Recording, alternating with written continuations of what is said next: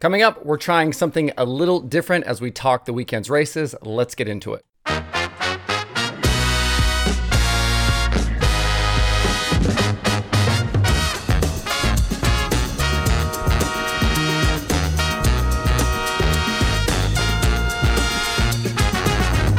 Today is Monday, March 7th, 2022. Welcome into Dirt Tracker Daily. I'm Justin Fiedler. We're going full experiment mode today as normally the dailies are recorded and then posted, but I wanted to try and do a live daily and see how things went. So we're live on YouTube right now, and then this will be available later on in podcast form, and then obviously on demand later on the YouTube channel. Uh, if you're in the chat right now on YouTube, drop me a message. Let me know where you're watching from. Uh, we'll maybe go for the next 15, 20, 30 minutes. I guess we'll see how long this goes. But um, we'll start things off with the World of Outlaws in Texas at Cotton Bowl Speedway. Friday night, James McFadden led early from third, uh, but had a right rear go flat while leading. He ended up battling back to 13th at the end, but certainly not the night he was hoping for. That gave Corey Eliason the lead, but Sheldon Haudenschild was coming. Sheldon got to the lead in lap traffic on lap 22, and at the end it was Sheldon Eliason and Brad Sweet on the pole. Donny Schatz hard charged from 13th to finish 5th. Sheldon's car was just stupid fast. It looked like it could go just about anywhere he wanted it to, and there was a few passes in there where he just blew by people, just absolutely insane. On Saturday night, I was curious if maybe Eliason could grab a win after what we saw uh, kind of from that first night, but he never really got the chance. He broke a shock after first lap contact with Jacob Allen. Jacob was able to continue, but Eliason was done for the night. I think they actually said the shock tower itself was broken. And then on that complete restart, Sam Hafertepe Jr. grabbed the lead. Uh, David Gravel stalked him through much of that race, but never was able to get close enough to really make a move. And then Carson Macedo came on late. Macedo had that big slider coming to three laps to go to take the lead. He then drove away at the end. Hafertepe finished second. James McFadden was third. Schuchart hard charged from 12th to finish fourth. And David Gravel faded to fifth at the end. With five races now complete, Gravel is still the World of Outlaws uh, points leader. He tops Sheldon and Schatz by 16 points. Sweet and McFadden complete the top five. Schatz and Gravel are the only drivers to finish top 10 all five nights so far. Schatz leads all drivers with 18 straight top 10s going back to last season. Gravel has 13 straight top 10s himself. Gravel also leads all drivers in average finish through the opening five nights. That's why he's the points leader currently. Uh, as you've heard me say before, that average finish is the closest thing that kind of correlates to uh, the points uh, and where you finish in races and things like that. Brad Sweet's average finish is 6.8 right now through these opening nights with the Outlaws. He's trying to win that fourth straight championship. Was curious about how many nights it's taken him to win in the past since he's winless so far through the first five nights. In 2021, he actually won the season opener at Volusia. Back to 2020, he won the second night out at Volusia. But in 2019, which was his first championship year, he didn't win until night 10. It was 16 nights in 2018 and nine nights in 2017. So, not uncommon for Brad to be winless um, up to this point so far in the season. Some other notes from the weekend Kasey Kahne uh, raced the first night at Cotton Bowl, but sat out the second with Daryn Pittman getting in the nine car. The team said he is, still isn't feeling 100% after that big crash he had at Volusia a couple of weeks ago. Hopefully, he'll be good to go by the weekend. Pittman was an easy choice to get in the nine car. Obviously, his familiarity with Kasey Kahne Racing, and he also lives in Texas now, so he probably wasn't too far away. Also, apparently, Tanner Thorson is a full time outlaw driver now. We told you a few weeks ago his plan was to run something like 50 races, but according to the series, he's a platinum member, which I think is a little odd since he didn't race at Volusia. He's actually way down the standings right now. Thorson was 24th on Friday night and 15th on Saturday night. So I'm not sure kind of what this move is. He obviously can't compete for the championship.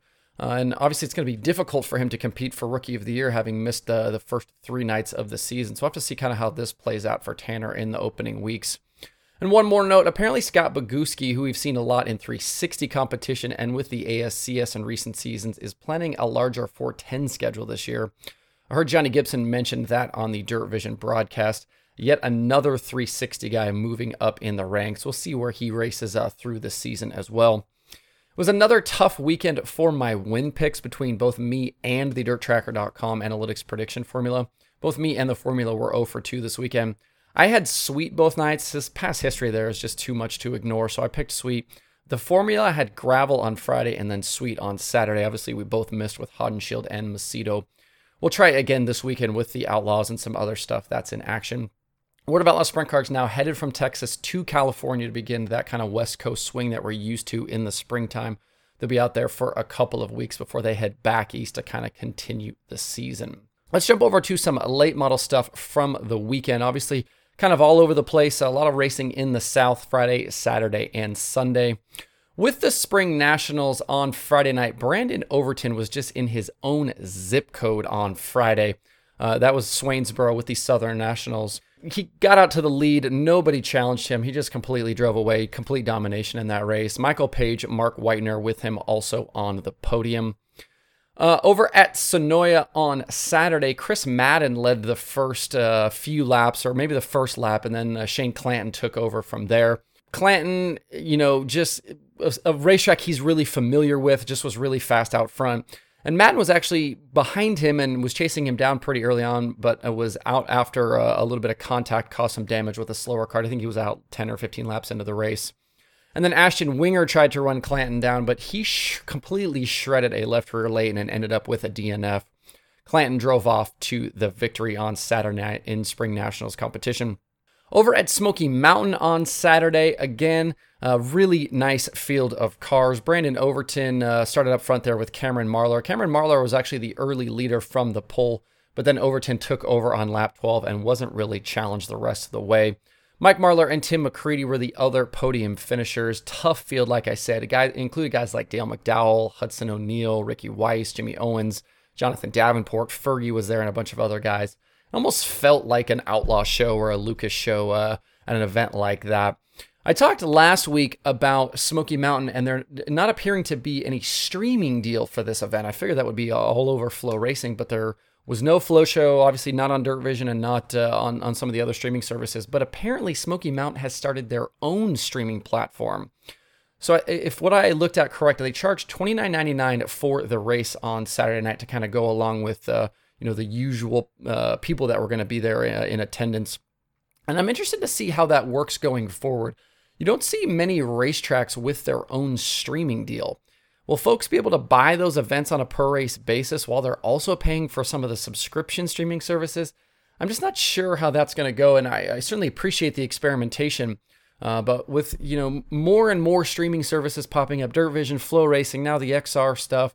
You know, if you go even further, you know, we talked about USMTS on Race and Dirt and all the other things. Are you really going to get that many people on a regular basis to buy your Friday or Saturday night shows kind of you know, all a cart with that twenty nine ninety nine, thirty nine ninety nine, or you know, more, maybe a little bit less kind of model. I'm just not so sure about that. And I guess that's the question becomes for the streaming services.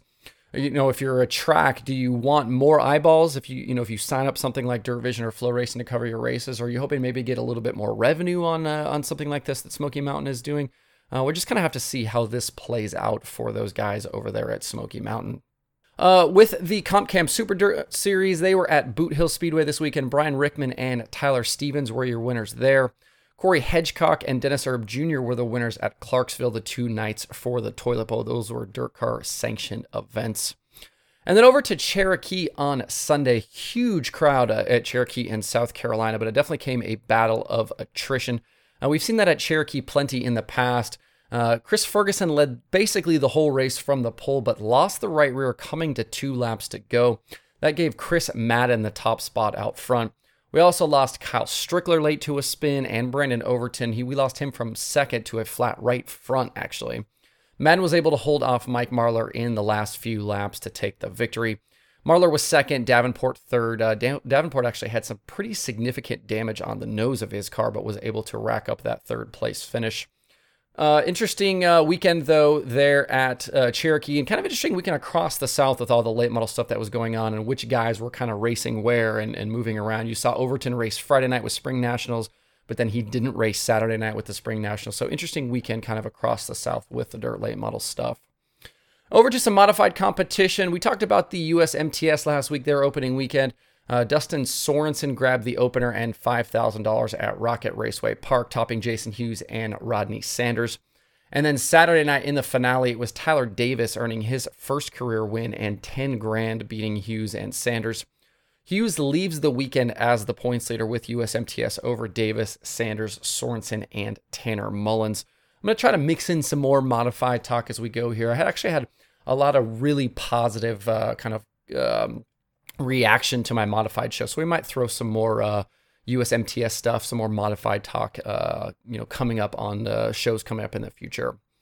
In other weekend sprint car action, Lincoln Speedway was in action again on Saturday. Guys like Buddy Kofoid, Justin Peck, Parker Price Miller, Kevin Thomas Jr., all in the field there at Lincoln. Anthony Macri uh, had a good run last week at Lincoln. Uh, he started towards the front. He actually got by Chase Dietz with about 10 laps to go there. Uh, Macri, Stutz, and Dietz were your podium on Saturday at Lincoln.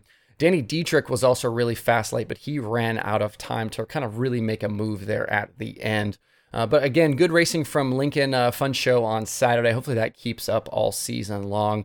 And a lot of those guys that were at Lincoln on Saturday then moved over to Port Royal on Sunday for the opener there.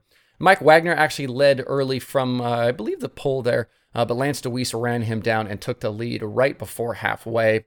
Wagner couldn't then catch Dewease in traffic through the final few laps. Dewease ended up topping Wagner and Justin Peck at the line for the victory. The field also included guys like Hunter Schuerenberg and again Buddy Kofoid, Brent Marks was there, and Parker Price Miller. Interesting to see kind of some of those other guys venturing out to Pennsylvania to get some laps uh, in advance of some of their own seasons.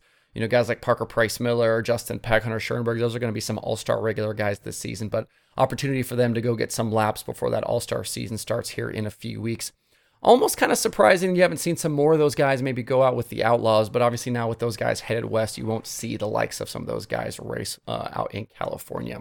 Friday at Silver Dollar Speedway, we got the opening uh, weekend for the kind of new uh, promoter group there at Silver Dollar in Chico, California. Uh, they had two nights of 360 sprint car competition. On Friday, Justin Sanders got by Caleb Montgomery late to take the victory. And then on Saturday night, all uh, Mitchell Faccinto uh, at Silver Dollar. Sanders ran out of time to run him down. It was Faccinto's first win in the Tarleton ride with Drew Warner crew chiefing there. Again, some good racing. A couple of big crashes out there at Silver Dollar too, but nice to see everybody was okay. Uh, it'll be, I think, pretty quiet again this week across the streaming services with the racing. The only thing on the streaming schedule today is Flow Racing 24 7. Uh, we were, uh, like I mentioned kind of earlier last week, there's not a lot of midweek racing going on right now. We're still waiting on a lot of tracks to open. Obviously, weather is an issue a lot of places. We just saw today that the the uh, Lucas events for this weekend at 411 have already been canceled. So um, we're going to kind of be hit or miss with the weather, how cold things are. We'll just have to kind of have to pay attention to that. But again, only Flow Racing 24 7 on the streaming schedule today. If you want to see that streaming schedule, you can find it at dirttracker.com slash watch tonight. Um, also, Dirt Tracker decals, if you want one, dirttracker.com slash decal. Um, and if you are a subscriber to the show, I have big Dirt Tracker decals. If you send me an email, info at dirttracker.com, prove you are subscribed to the show, or if you want to leave me a review on one of the podcast platforms, send me a screenshot of your review. Uh, and I'm going to pick a few people to get one of these for free. I will mail it to you for free. So let me know if that's something you want as well. All right, well, we'll go ahead and shut it down for today. That's it for the show. Hope everybody has a good Monday. Uh, if you have thoughts about the, uh, the topics on today's show, you can leave them in the comments below on this video or tweet at me. You can tweet at us at Dirt Tracker, D I R T R A C K R. You can find me on Twitter at Justin underscore Fiedler. Make sure to like this video, hit that subscribe button if you don't already do this. We do this all the time. Uh, not so many live streams, but a ton of uh, video content all the time. And you can also find these shows wherever you get podcasts Apple Podcasts, Spotify, Stitcher uh, Amazon Music, Google Play, all those places you can find uh, the Dirt Tracker podcast. So make sure you're subscribed there as well. Thanks everybody for tuning in. We'll see you tomorrow for more Dirt Tracker Daily.